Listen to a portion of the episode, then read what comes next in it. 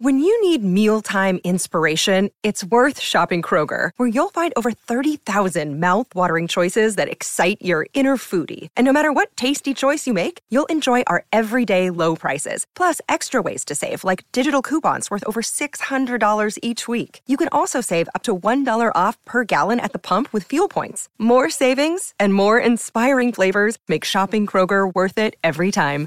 Kroger, fresh for everyone. Fuel restrictions apply. Hello there, my name is Miles Jupp, cricket fan, and together with my co host Mark Wood, actual cricket man, we invite you to listen to Middle Please Umpire, a new cricket podcast containing the two of us banging on and sounding off together about cricket and quite possibly all manner of other things while lifting the lid on Mark's life as an international cricketer. And as if that wasn't enough, we shall be welcoming some great guests along the way and chatting to them about life on and off the playing field as they spill the beans, drop some truth bombs, and see if they can withstand the scrutiny of our brutal interrogations. Middle Please Umpire is available right now from all your favourite podcast providers.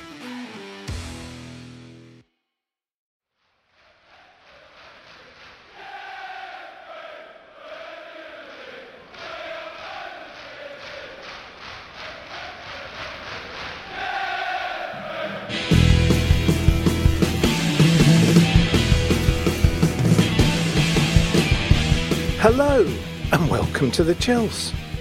So, here we go again. Chelsea spin the managerial merry-go-round to see who falls off and who climbs on. My head's spinning with all of this this week, but to help me make sense of it all, it's the man who has no time for nonsense. It's Mr. Andrew Saunders. How are you, mate? You're a bit poorly, aren't you?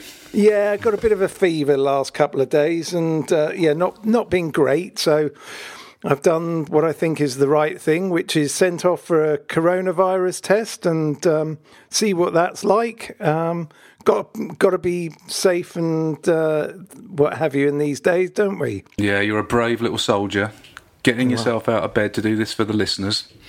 to, to talk about the chaos that is our club. Yeah. Yes, indeed. But um, yeah, you've had a coronavirus test, haven't you? I have. I was negative. I'm unique. You can't. You can't give me coronavirus. I felt a bit rough, and you know, I just think you just you ought to have one. You know, just just in case you give it to anybody else. Really, I didn't. I didn't. I didn't feel that bad, but I thought I might, and so yeah, it's quite easy to get a test, isn't it? So just get one, send it back, get the results, and uh, deal with it from there on in. So, but, Yeah. I mean, it feels like we're getting towards some light at the end of the tunnel now with the vaccinations and everything. I mean, you're really, really old and very vulnerable. Have you been offered a vaccination yet? No, I'm a youngster. I'm a whippersnapper. How old are you? Don't I start getting free prescriptions next month? Do you? Yeah, I knew you when you were young. That's so freaky. yeah. Young, wild, and carefree. Yeah. Yes. Well, you're not exactly that much younger than me. I know. I found out I was going to be a grandfather as well. So that's that's how uh, that's how old I am. Yeah, congratulations on Thank you. that. No, Yeah, thank you. absolutely. It's uh, you know, life moves on, and uh, well, I don't mean to sound like the stupid old blokes, but it does go quicker when you get older. does, man. It does. And uh, and uh, yeah, I had a terrible morning as well. Did you? Why? What's happened? Somebody drove into my car, Ceri. Oh no! I know Where- it was in the, on the What, icy were you roads. driving? No, no, no. It was parked outside my house, and I came out. Well, in fact, my neighbour WhatsApped me and went, "Oh, don't want to ruin your morning, but you might want to go and have a look at your car." And I went out, and somebody sideswiped it on the kind of icy road, and, and didn't leave a note. So now it's just a day of painful admin to go and get it all sorted out with the insurance and everything. But there you go. Oh God! Have you got any CCTV cameras or footage you can look at? No, but I do have one of those video doorbells. You know, Ooh, did that have anything? Well, it did. It had a bloke walking around the car, looking at it and checking it out. And I very excitedly showed this to my wife, and she paused and went. You know that's you, don't you? and I was like, "Oh yes, I mean it's." So, the that was a bit goes, look at this guy. He's dodgy. There's He's something no, not right. Not, not only is he kind of like looked around the car, he's just walked off. I was like, Shifty, yeah. She's like, that's, that, that's you. I'm like, okay. oh, um, that's so, brilliant. You know yeah, you're no, getting no old when no you can't recognise yourself. But you've got to go and you've got to report it to the police on the website, and then you've got to go to your insurer, and your insurer asks you loads of stupid questions. Then, of course, you've got to get it to the repairers and deal with not having a car. And It's like I don't. If you hit my car, it's like fine. You know, it's icy roads. We, we- you know, we all we all might do that. That might happen to all of us. I mean, that stuff happens. But at least say you've done it. At least leave a note or knock on the door. Don't just drive off. It's such a dick move. Oh, it's so miserable. But I bet you won't park on that corner anymore. It's outside my house. I've got nowhere else to park. It's like I, haven't, oh. I haven't parked deliberately on a corner. It's not actually on the corner. It's like as you come round the corner, you know, the guy obviously, or the girl, or the person, you know, was going probably too fast because there's there's kind of because it's snowy. There's actually tyre tracks to see, you know, that they slightly lost control, mm. which is you know, which is slightly more irritating as you can actually see the whole picture. So anyway, that's not. This is not what we're doing. tyre we're not, tracks that end at your door. Pretty Well, much, yeah. Not, well, not, why, not, not why the listeners have tuned in to hear our finally honed opinions. Well, I don't know. It's it's sort of from car crash to another car crash. Hey. That's Chelsea. Hey, Nice. Hey, That's why you hey. get paid the big bucks, Gary. Absolutely. I've For got I'm quite pleased like with that. that. one. Yeah, exactly. So, you know, there's two ways of doing this podcast today. We could just talk about what happened, or we could go piecemeal through it and start with Leicester. And I guess we should start there because I don't know, Ceri. I, I, I Eh? think I think we've got to be honest, haven't we? There's a massive elephant in the room. You know, there's a huge Leicester elephant in the room. There, there is this huge You know, elephant. and we could talk about Leicester, but there'd be this big elephant kind of like, you know, standing there distracting us. Well, my point was going to be that, well, with Leicester, we could go back and look at that because actually, by the sounds of it, that was the game that did it. The golfing class, the golfing performance. And actually, in a way, I'd be quite happy not to analyse it because it's gone now. And I mean, okay, so let's just get straight on with it. I think Leicester was a pivotal point because we'll talk about this in a bit. I do think it showed the lack of evolution that was in keeping with what the club wants right now. Hmm. You and I have talked about this quite regularly that, you know, we've got to give him time. I actually thought he might get this next four or five games as we'd discussed, but maybe Leicester was just too much to Yeah. keep Frank. Well, let, let, let, let, let's start at the very beginning. I mean, unless you've been on uh, a mission to Mars or in a coma or, you know, stuck on a desert island, um, you know that Frank Lampard's been sacked. So we've got to start with this as, as, as the elephant in the room. And what you're referring to is is the game two games ago, uh, you know, against Leicester, where, as you say, I think probably brought matters to a head. But, but but I think that's key as well, bringing matters to a head. It wasn't just that one game. I think one game, that one game was probably probably one of the straws that broke the proverbial camel's back. And the problem with that game, I think, was what it really highlighted is not the fact that we lost 2 0 uh, and, and, and were outplayed, but the utter predictability of Frank Lampard's team formation, where all Brendan Rodgers did was was almost lazily put five men in midfield and completely overwhelmed us. And we had no answer, and there was no plan B, and there was no reaction from Frank Lampard. And I think at that point, I lost a little faith in him. I wasn't. I I have to preface everything we say with I didn't want him sacked at this point. I would have given him until the end of the season. I think it's premature to have fired him at, at this point. But if we're talking about reasons why they made the decision, I think it's perfectly valid to look at the Leicester game and say that might have been a pivotal pivotal moment. Yeah, I, I think it encapsulated probably what the board and a lot of people behind the scenes were worried about with, with Frank and his teams is in the fact that there didn't seem to be a plan A, let alone a plan B. I mean, we saw in that game that he kind of is trying to convert to this 4 2 3 1 system, but it doesn't quite work because it In the didn't look- Leicester game, yeah, I don't think 'Cause he did. He did try and do that, and he, it, but there was Well- space all over the midfield. Uh, did he do that, Ceri? Where did you read that? Because I, No. I mean, I'm not, it's not, I, I looked at it with my eyes. It looked like pretty much four three three to me. No, I, I really don't think so. I think it was four two three one, and I think that was his problem. But who? What are your sources on that? Who? Who? Who's, Well, just what I watched. That's what, what you watched? So you're saying like. this is what you watched? Yeah, I think it was Okay. four two three one. That's what I thought, and and that's the idea is that it's fluid in that midfield, but Because if it was 4 2 3 1, there wouldn't have been that much space in midfield for Leicester to operate in. Well, there would because nobody seemed to know what their jobs should be. You had um, Well, the fact in- that we're even arguing about this formation, I Yeah, kind, gonna kind of say- says everything. that's my point. Is that's what he's trying to play, but it was a mess, and the front players were not coming back, were not tracking back, were not helping, um, and everyone looked completely clueless. Yeah. and, and I mean, look, I'm looking at the BBC website, right? And I don't know if this is what you looked at, and it, and it, and it basically just says 4 2 3 1. But that's not what I watched, I don't think. That's not what I watched. I mean, I, you know, what, what they're saying is that Havertz played basically as a 10. And I don't think he did.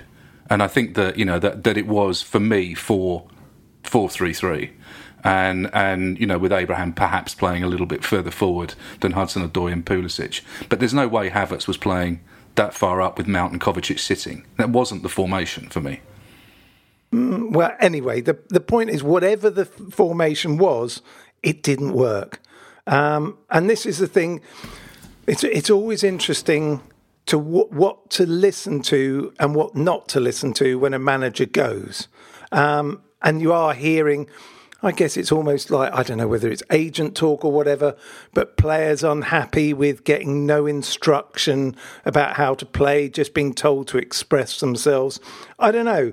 Um, there does seem to be some kind of lack of communication somewhere in the fact that we'd also had Frank calling out players over the last month or two. Um, Calling out journalists. yeah, calling out everybody. Um, That's never that- a good sign when a manager is that rattled that they, they have to, you know, after the Leicester game, there was that whole, um, you know, perhaps if the players sprinted a bit more and, and, and got stuck in a little bit more.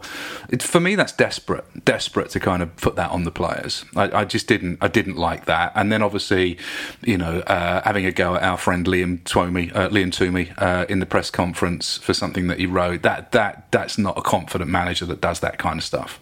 So I think there were real cracks starting to show. Yeah, I uh, I don't mind him calling out a journalist if it's based on his knowledge of fact. Um, if he doesn't agree, I, I do think that a lot of the press has been pretty heavy on Frank in the last few weeks. As it turns out, they were right. Um, so that changes the dialogue and the thinking. Man- managers are there to be criticised, and the press are there to, to you know to give opinion and to and, and to report and to you know to, to, to you know to, to, to, to add some colour to the to the reporting. And if you're sitting there reading media reports of what you're doing, it makes you wonder what you know why why aren't you concentrating on other things? Why are you bothering yourself with this? That, that's my point about it. And unless Okay, somebody is slandering you, unless somebody is actually being, you know, is defaming you, then I don't, I don't understand why, why is he even getting involved in that? It seemed to be, for me, also what he came out with and what he said seemed to have been pre planned. It didn't seem as though it was off the cuff. It was something he wanted to say. It was obviously. You know, it was obviously think- upsetting him. Yeah. So do you think he would have cleared something like that with the PR guy from Chelsea? Or if it. not, what do you think? If you were the PR person in that situation, what would you have said afterwards? I, I would say just just keep keep your focus. Th- th- th- This is this is a distraction. There's no need for this. You know, there's no need to get to get involved in this and, and open debates about what somebody may or may not have said. Just just focus on the team and focus on on getting across your key messages about the team. Don't worry about you know what other people say about you. It's not it's not relevant. And um, you know that that's what I would have said. I would say that to anybody in that situation. I don't know, football manager. It's like you know, don't dignify something you disagree with with a response. You know, unless it's actually defaming you or is an untruth and it needs fact checking and it needs correcting. Don't bother with it. You know, the fact that somebody has an opinion about, about your tactics and your formations uh, and the way you do it and, and and what and what might be happening, um, you know, as long as that's fact based, which as far as I can see from that article, it was. I, I don't see why he's even getting involved in it. It just it just shows a rattled, insecure manager. I think. Do you not think also now that the stories are starting to come out again, one has to be careful what you hear, but apparently he had an idea what was going on after the Leicester game and had even said supposedly a few goodbyes to some of the players. Yeah. Do we not think that actually then maybe that reaction in the press conference he kind of knew it was over, so he Yeah. thought, you know what, I'm going to say this Yeah. because it really doesn't affect me. Yeah, maybe. Maybe again, I think we're getting sidetracked on here. This Yeah. for me is not is not is not a major issue. It's just it was an indicator. It was a red flag. You know, I know that Liam is a really really good journalist. He doesn't write things unless he's pretty sure that they're factually correct, and you know, and he's somebody who has opinions. So I just thought it was a, a, bit silly of Frank to do that. But, it, but my point about rather than going into the whys and the wherefores and trying to dissect a press conference, it's just these red flags that came out of the Leicester game. I thought we were played off the pitch. I thought he was tactically outsmarted by Brendan Rodgers. I didn't think that he reacted anyway. I don't agree with your assessment of the formation, um, and I don't think that the players reacted to what he wanted them to do. Whether that's because they just lost faith in the system, or faith in the formation, or faith in him, I don't know. But it was a pretty poor performance, and um, you know, one that I think was was uh, indicative of, of of the last couple of months. And you know, at that point, I just thought he looked lost. I thought he looked lost and bewildered. And, you know, let me say again, I'm a huge, huge admirer of Frank Lampard as a player, as a person, um, you know, and, and certainly I think there's a very good manager in there. But, you know, as I said on social media, I met Frank in October 2018 and we had a chat and, and you know, I, I wasn't a very long and very in-depth chat, but I did say to him, um, you know, any chance of you coming to Chelsea? And he went, I'd love to, but it's a bit early. And I just think it was a bit early, bit early for Frank. I think that that's the problem. I, you know, I think the fact that Roman Abramovich came out and, and actually gave a quote, which he hasn't done uh, before, you know, as such an effusive quote about Frank Lampard says a lot. And I think to a certain degree leaves the door open for him to come back at some point. And I hope he does because he's a huge icon at our club and uh, somebody that is going to be uh, always revered as a legend at the club. And, you know, there's part of me that also thinks that leaving now, when things aren't too bad, actually protects his legacy than if he stayed longer and we went on a terrible terrible run ended up in a you know very poor position out of all of the competitions i think that might have slightly damaged his legacy. So in some ways it might it might be a good thing Okay, two things that come out of what you've just said there. Uh, for me, one, do you think he only had a short conversation with you because of the shirt you were wearing? Possibly, possibly, yes. I did say, I, I did say that. I did apologise for my shirt. It's great. I loved it. It's a good photo, actually. and two, I was going to get on to Roman Abramovich. Now, this is an extraordinary moment for Chelsea and Roman Abramovich to act. We've never heard him speak about anything. And the one thing he does is we know that when a manager goes, it's ruthless. As I think it has been in here, because as we'll go on to talk, perhaps all the decisions have been made, and yet they kept him on for the Luton game because they knew they couldn't get all the pieces into play in time. Hmm. So for Roman to, to come out and make a statement about Frank, I mean, I couldn't believe it when I was reading it when it said Roman Abramovich had this to say. You think, oh my God, this is this is somebody who is saying this is purely a professional decision from me. Frank and his position at the club is not altered for me or for anyone here. It was actually something that we've never seen or hmm. heard about Roman in the fact that it was magnanimous. Yeah, let, us be very clear about this. Roman Abramovich didn't write that. That would have been written by a PR person, you know, who said, I think it's probably a good idea if, because this guy's such a big legend and because this is going to be such a controversial sacking, it might be worth you saying something. And I'm going to draft something for your approval. That's what would have happened. I don't. Okay. I can't in a million years imagine that you know Roman Abramovich sat down and penned that. I think. I think somebody penned it for him and he approved it. Yeah, okay. Um, That's that's usually the process in these things. Just to give you a little peek behind the PR curtain. Yep. Okay, so, but he would have to agree with it to allow it to go in. Yeah, and I'm sure he had input in it. I'm not saying he just let someone do that. I'm sure he had input in it. But you know, these the, these words are carefully chosen words. You know, to m- mitigate and minimise the impact of the sacking of a club icon. Okay, so but we've never been in a situation where No, no. any quote from him uh, Well, I think it. written I think it just shows the gravity of the situation. Yeah. I think. It, I think he knows that it's a hugely amongst certain sections of the fan, most sections of the fan, a, a, a hugely unpopular, um, uh, unpopular decision. You know, I, I, I mean, I've said this to social media. I think you've got to be very careful when you're making these kind of sweeping statements that you don't talk on behalf of the fans. You know, because we are a very broad church as a fan base with a lot of different opinions, and it would be very arrogant to presume that you can talk on behalf of other fans. So this is a personal a personal opinion. You know that I think that that you know I taking the temperature of what I've seen only on social media, which isn't perhaps the most accurate reading of uh, of the fan base, that there is a lot of disappointment about this particular decision and a lot of grief and anguish about it.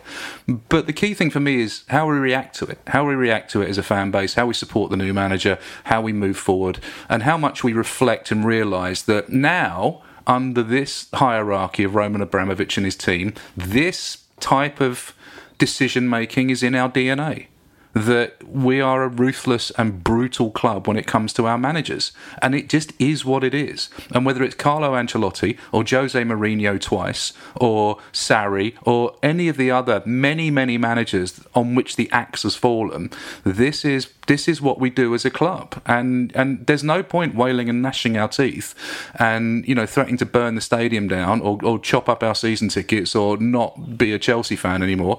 It is. We just have to deal with it. And I, I think after, you know, and again, it's a phrase I used on social media. I think after this initial spasm of anguish that we're all going to go through, that, you know, this bloke that we have invested so much emotion and love and faith in over the years is now no, no longer going to be with us. I think we have to sort of regroup, dust ourselves off, and, and move on. We've still got half a season to play. Yeah, absolutely. I mean, was it always going to end like this? I guess it always ends like this for any manager at Chelsea. But yeah, you'd be kind of deluded to think it wouldn't. Yeah, and, and you you know that when you go into that club, um, you would you would suggest that you know your time is short, maybe three years maximum on the whole, um, and but you get time to do something in that period.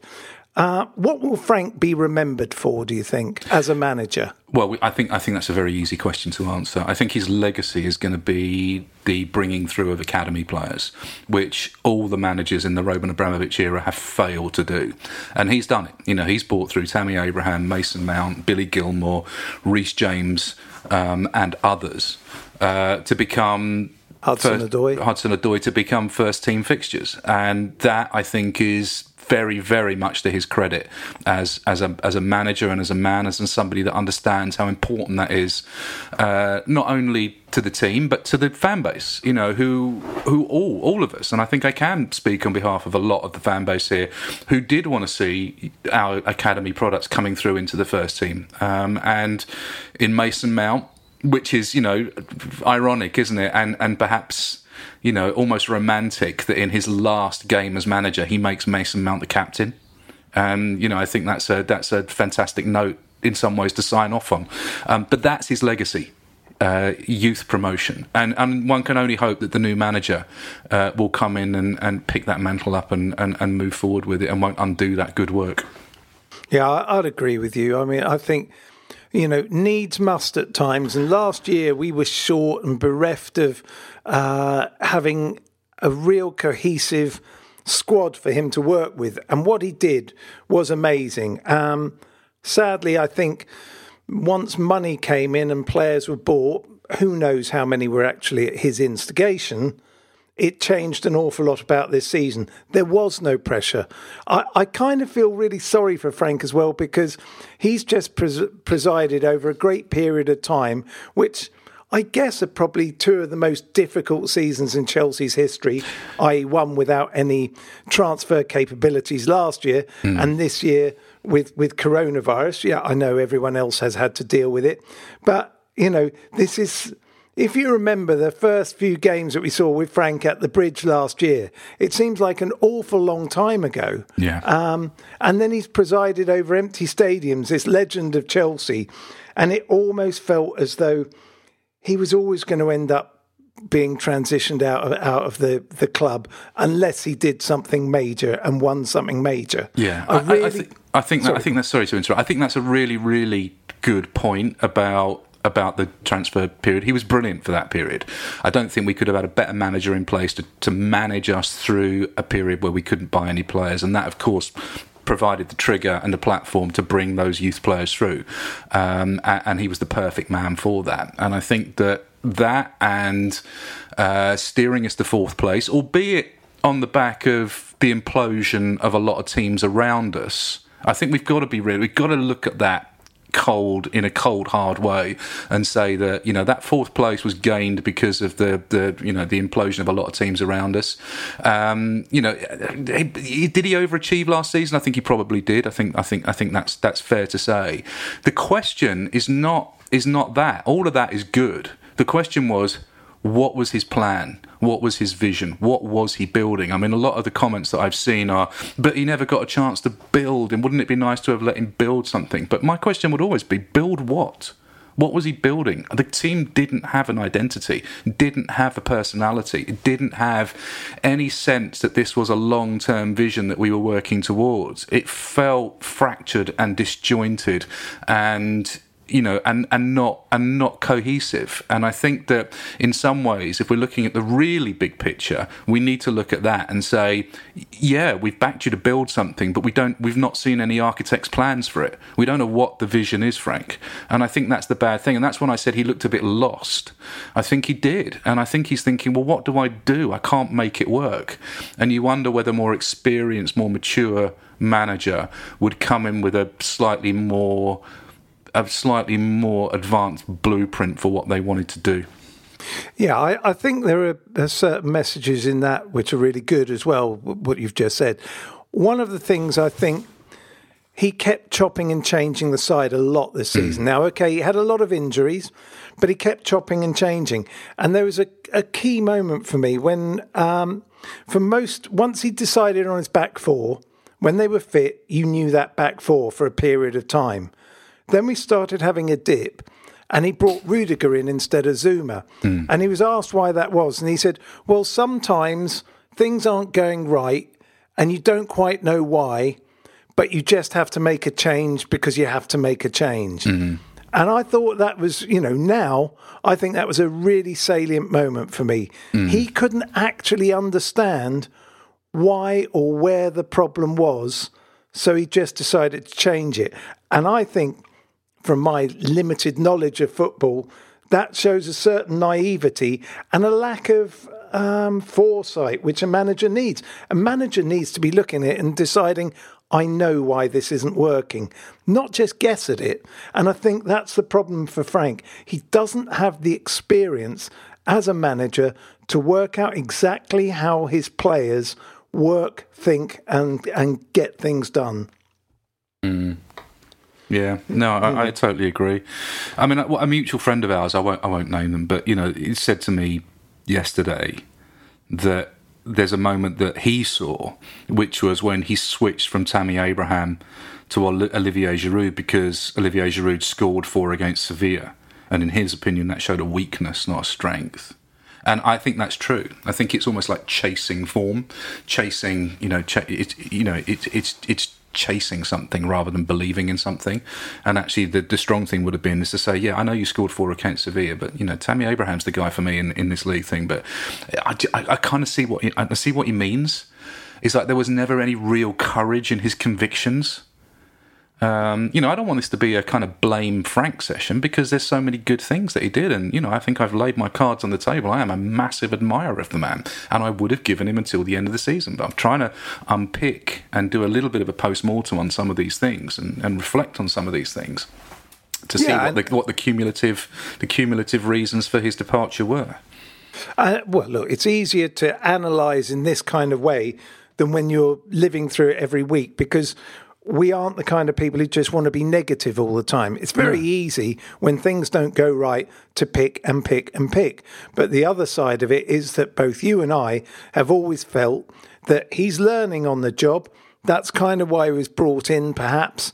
And the idea was he would develop along with the team. With hindsight, but, would you have given him the job? I mean, like at the time, were you like, this is brilliant, this is absolutely the right decision to make? Or did you have doubts when he was appointed? I, I don't. I certainly don't remember the doubts because we were. You know, I remember. I remember doing an interview just before the Man U game with uh, a radio station in Manchester uh, last season, right at the beginning. You know, when we got hammered four 0 mm. just before that game, and they asked me, "Oh, what do you expect?" It's obviously a foolish appointment, and that was quite interesting to hear other people from outside immediately thinking it was a ridiculous appointment. And I said, "What do you expect from this season, or, or what would you be happy with?" And I said, "You know what? If we don't get relegated, I'll be happy. Mm. And I had real simple expectations. Yeah, I know. I remember you saying that, and you know, you've been quite consistent with that. And I was never that you know, I was never that, you know, sort of uh, carefree about it. I, I, felt that there needed to be expectations. We're Chelsea Football Club. We're not. We're not some, you know, team in progress. We're an elite. We're an elite football club. You know, we need to be in the top four, and we need to be challenging for honours. Um, but I know that you were. Well, if we don't get relegated, then then I'll be happy. Um, I mean, there's something in that kind of let the guy develop. My, my, my, I was absolutely prepared to let Frank Lampard develop and develop the youth if I felt that he had some idea of where he was going and wasn't just stumbling from one game to the next, which is unfortunately what it felt like. I can't honestly say that I've enjoyed any, if many, of the matches in recent times because I just haven't felt like we've been playing like a team at the level that we should. No, I, I, would agree with that. Well, look, we'll come back in a sec because there's a couple of things that have come out of that that we should chat about, uh, which in relation to the Luton game as well. All right, so here we go to the ad break.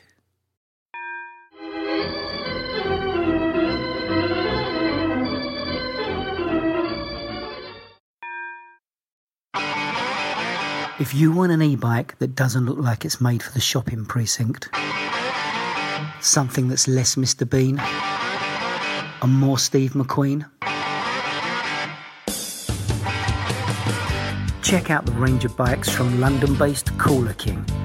From dope 250 watt city bikes to Harley Bobber inspired 750 watt beasts that can tear your face off while leaving your smile intact.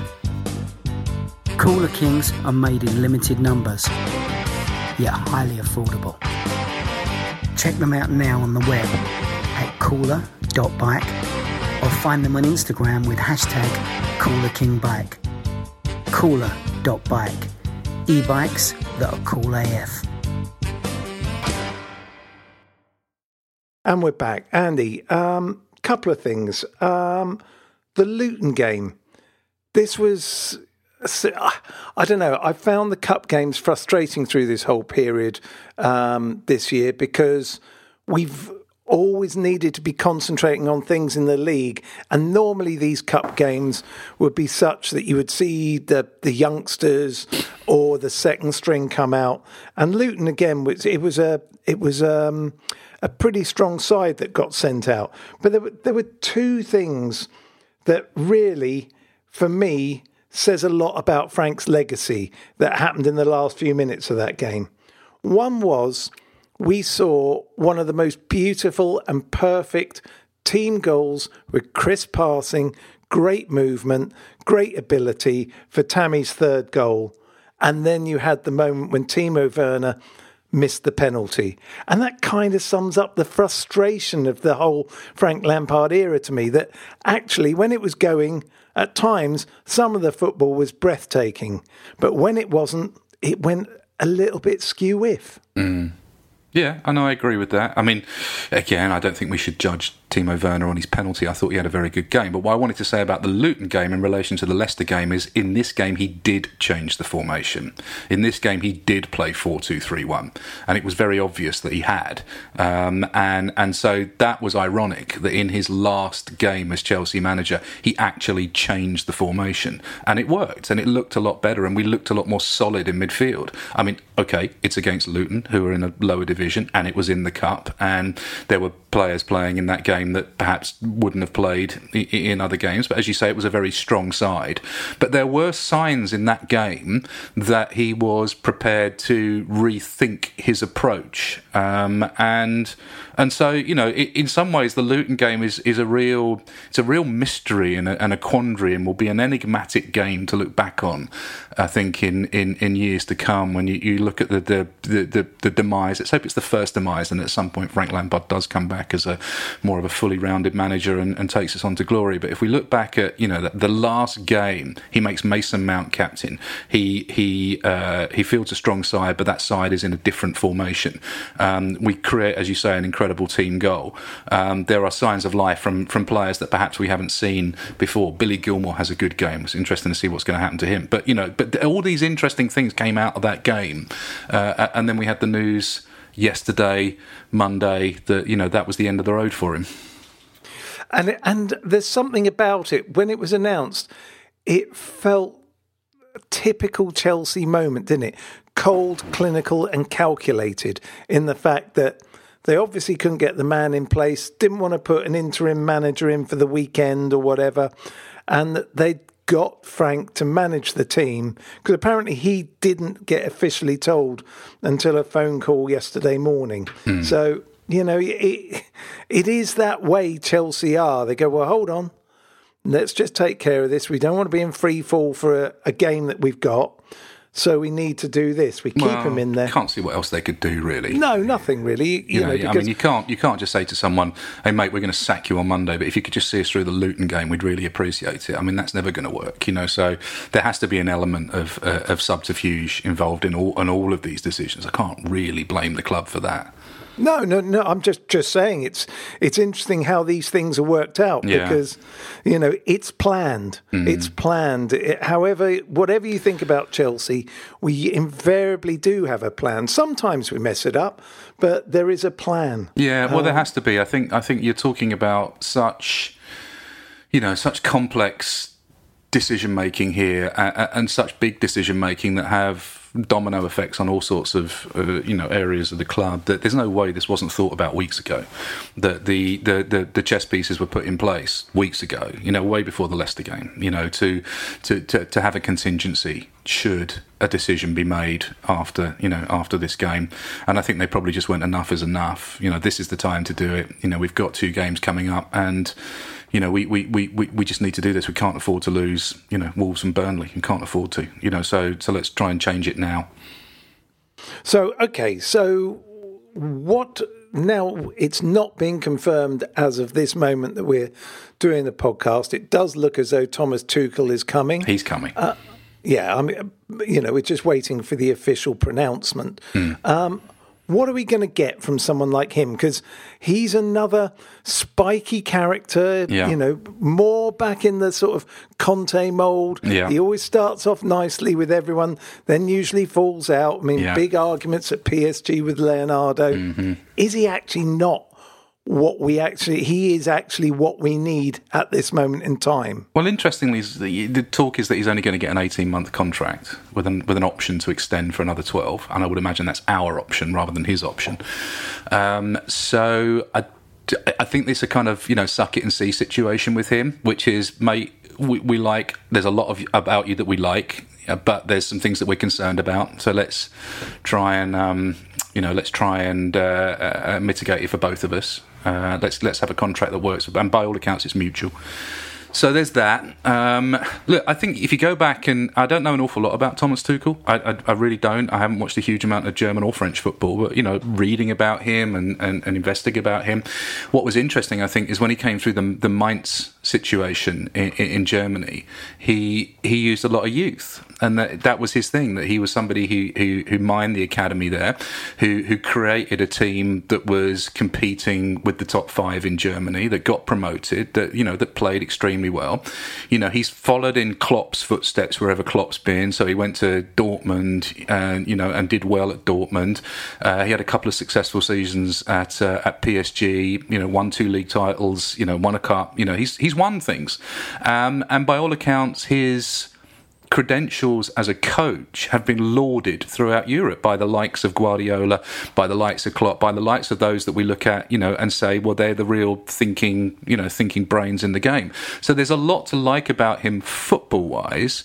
You just wonder about his man management skills because, you know, he has left a trail of destruction behind him. Um, but, you know, as you say, maybe that kind of that kind of disciplinarian, uh, driven genius, if that's you know not too strong a word, is what we need at the moment, even if it might blow up at some point. Because the kind of nice guy mates with the players, lovely fluffy thing clearly hasn't worked. No, it, it really hasn't, and not being funny, I don't think uh, that's the kind of thing we're looking for. But um, I, I, was reading today Barney Ronay in the in the Guardian, um, and he had a really great uh, quote from Thomas Tuchel, um, who said, um, according to the Thomas Tuchel playbook, managing a football team is something you need to learn and understand, not a thing you do because there's nothing else left or because it seems like the logical next step after 400 professional managers, mm. 400 professional matches. Mm. Um, so, which is quite ironic considering he's um, now stepping in after Frank. Um, but he does consider this a vocation, it's a job, it's something he will do and he will probably do it.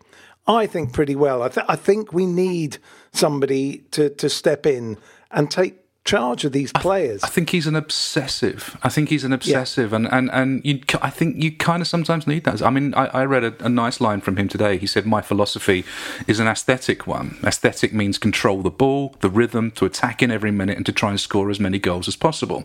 He seems to have a very clear philosophy.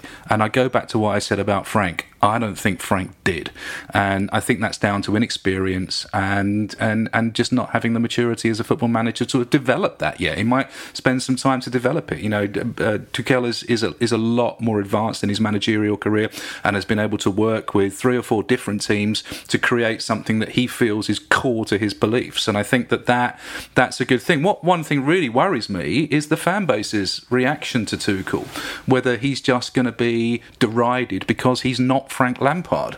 And I, you know, I just can't bear another season of people just standing with their arms folded, f- willing him to fail because he's not Frank Lampard. I really hope we get behind the new manager and you know and and and accept that you know football is is an evolution and we move on. And you know that doesn't detract or, or, or is disloyal to Frank Lampard at all. It just means that the club, the football club, is bigger than everybody. It's bigger than me. It's bigger than you. It's bigger than Frank Lampard.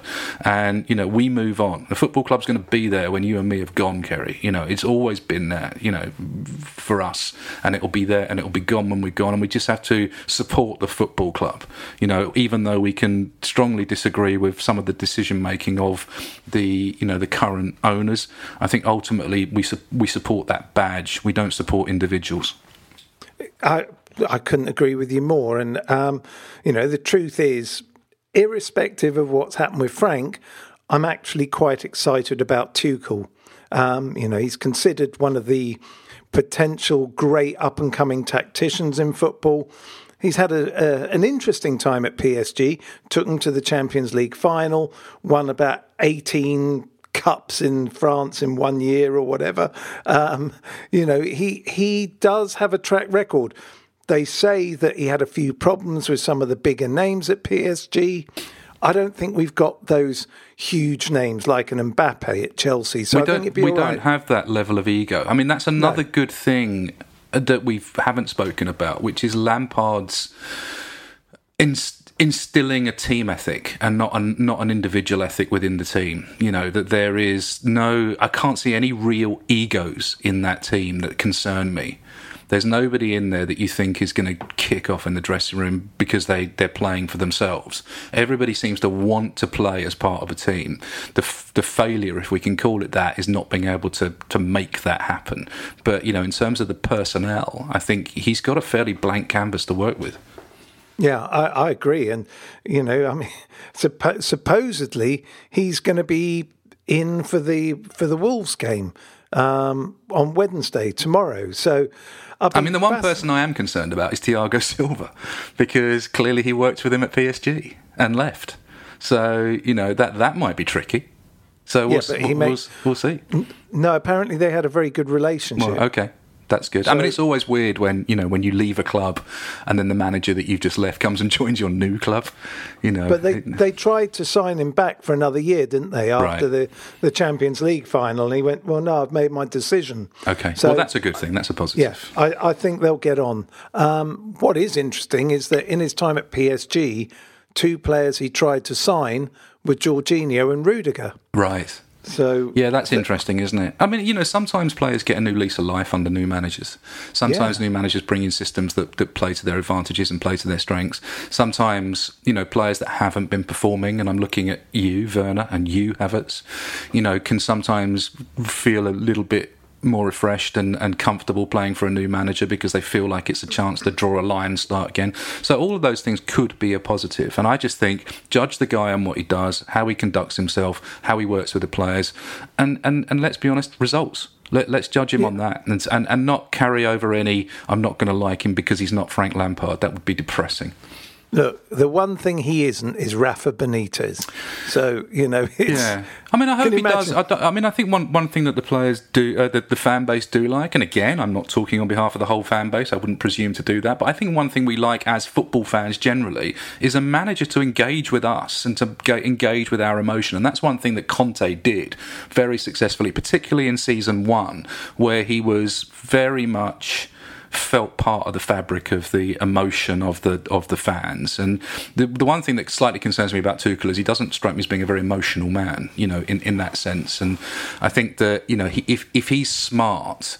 He'll make an effort to engage with the fan base and you know praise the former manager, but you know, but but try and you know create his own relationship with us.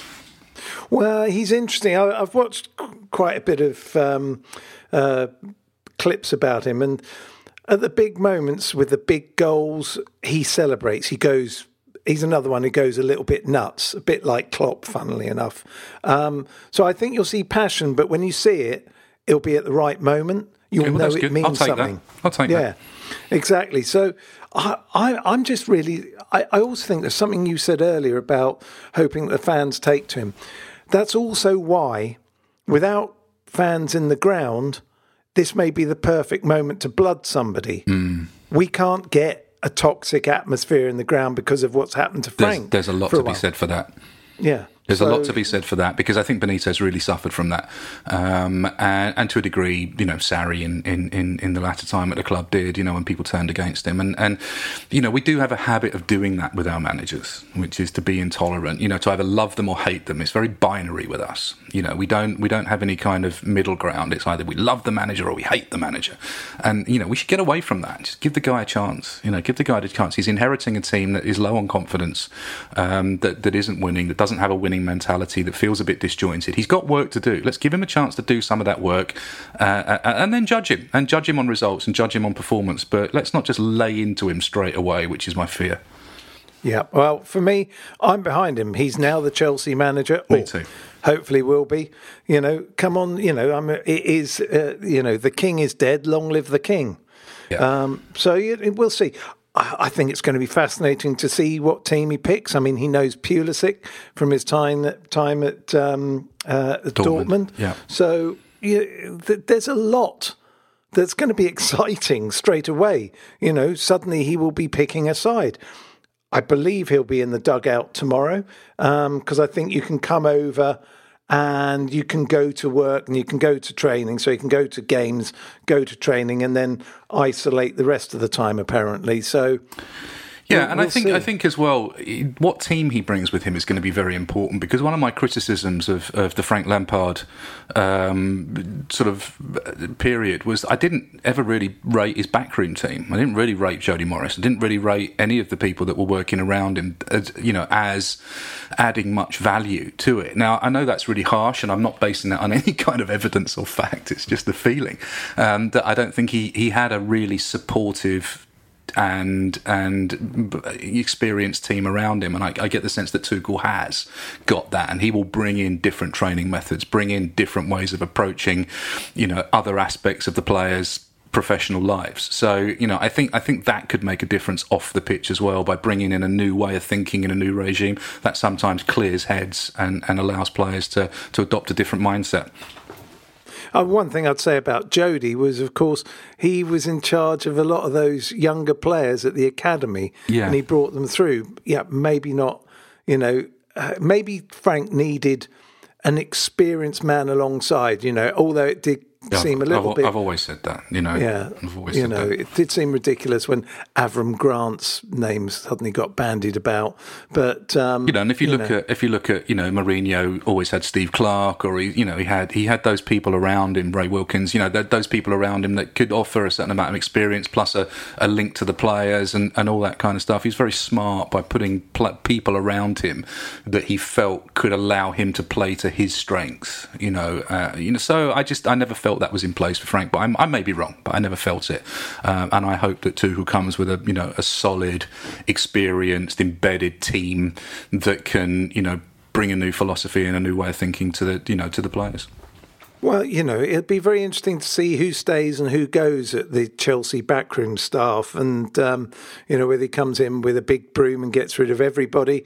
It, it's, you know, okay. Look, the the sadness about yesterday is sort of gone to a greater or lesser extent now because we've got a match tomorrow, so we've got to start thinking about that. We've got to get ready for that. So I, I'm going to be fascinated to see his first team, whether that is tomorrow against Wolves um, or whether it's against Burnley at the weekend. Um, I would like to see uh, the youngsters that we know who are coming through still be in the team.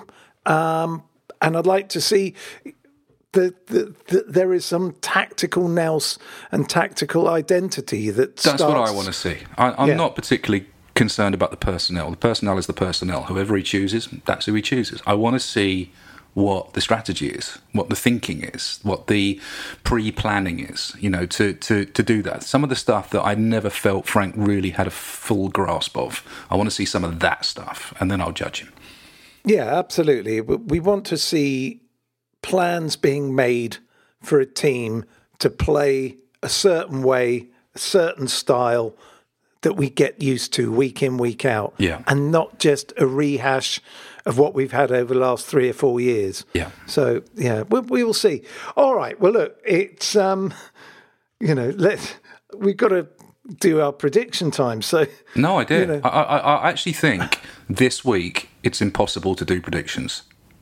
Because what we're basing it on, we're not basing it on, you know, a manager that we know and a formation that we know. It could be completely different. I mean, I, I, I honestly don't think we can do it this week. Well, we could say that actually often you see a reaction just to having a new manager. Okay, we'll win both games. Okay, that's that's what I will say because Look, new manager bounce for game one. You know, players wanting to impress, players wanting to, you know, to be part of the plans, players, players feeling, you know, that they have something to prove. Uh, so, so new manager bounce for game one, um, and then you know, who knows against Burnley? They they're not a great team. You know, they they can they can cause you issues. Um, they're pretty strong defensively, but we probably should have enough. So I think we'll win both games, but I can't give you a scoreline.